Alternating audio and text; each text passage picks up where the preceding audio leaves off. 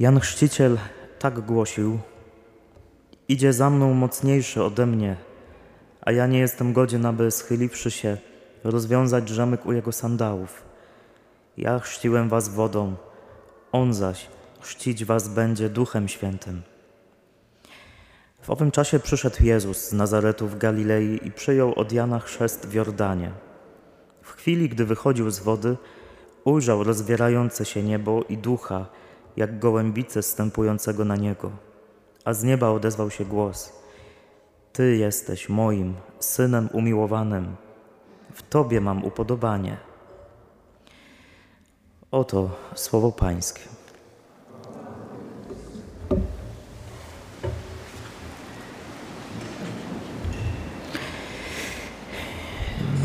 Kto jak kto, ale Jezus akurat chrztu nie potrzebował. Więc po co to robi? Po co włazi do tych brudnych wód Jordanu razem z całym zastępem grzeszników, e, ludzi jakoś tam przegranych? Dlatego, że chce. Jezus wlazł do Jordanu i przyjął chrzest, którego kompletnie nie potrzebował, bo chciał coś konkretnego pokazać e, ludziom, którzy tam wtedy z nim byli. Ano to, że On jest tym, który solidaryzuje się z grzesznikami, że On jest tym, który zanurza się w te największe, najbardziej brudne i śmierdzące ludzkie dramaty, nie po to, żeby razem z człowiekiem tam w tych dramatach utonąć, ale po to, żeby człowieka z tego wyciągać, z tego bajorka. To jest taki obraz, który bardzo bym chciał, żebyś sobie gdzieś zapisał mocno w swojej głowie dzisiaj.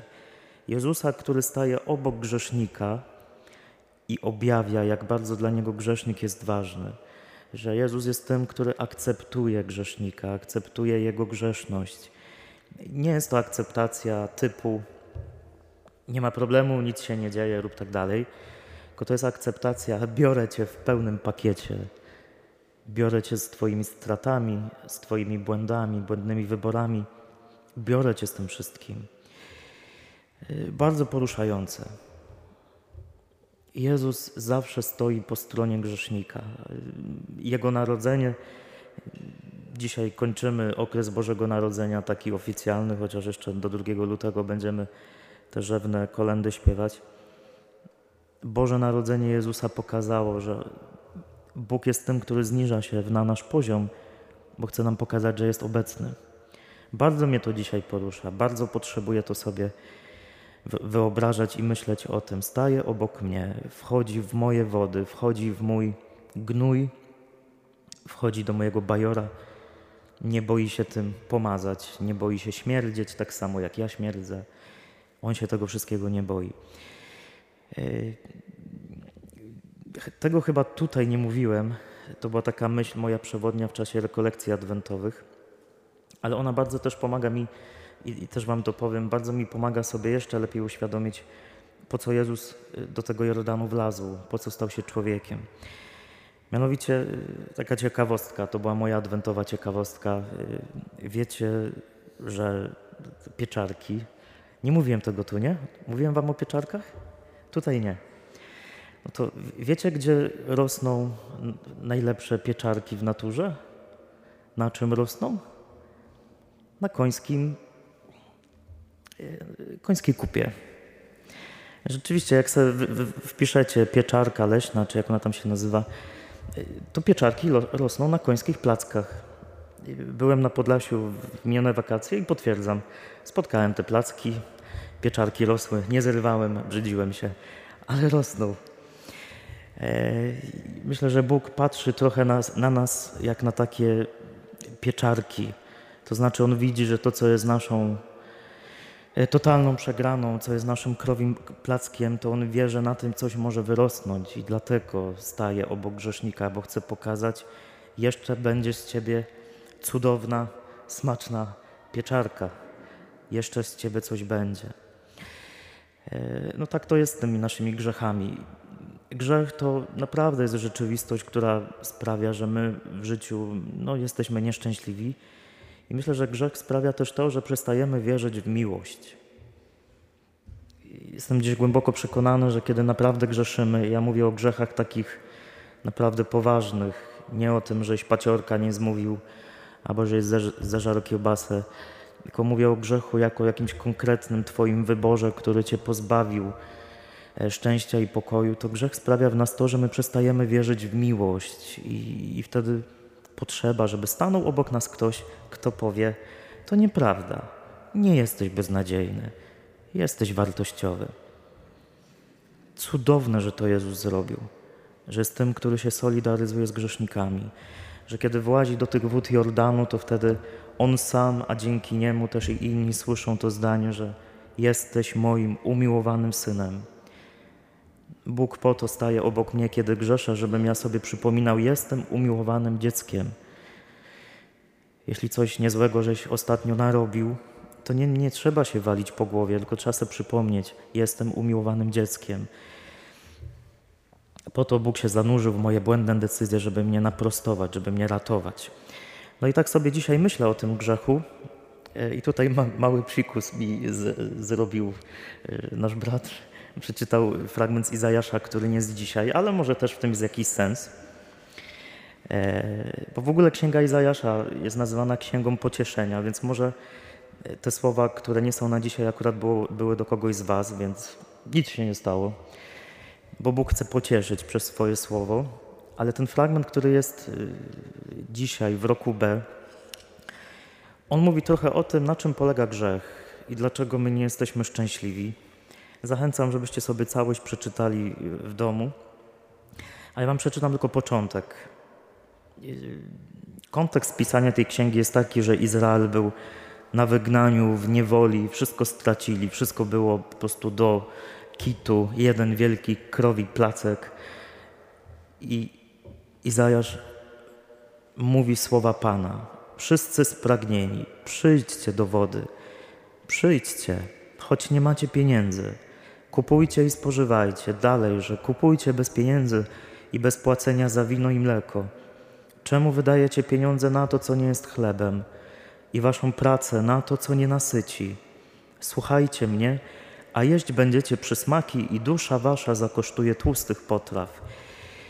E, grzech to jest taki moment, coś takiego w moim życiu, kiedy ja wydaję pieniądze na to, co nie jest chlebem, czyli inwestuję swoje, swoje siły w coś, co po prostu kompletnie nie wypełnia moich potrzeb i tęsknot.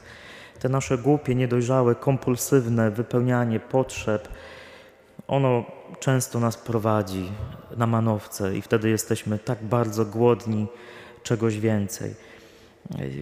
Dobrze popatrzeć na swój grzech, że to jest coś takiego. Włazisz w porno, bo szukasz bliskości. Włazisz w dziwne związki, bo chcesz być kochany. Chlejesz, bo sobie nie radzisz. I tak dalej, i tak dalej.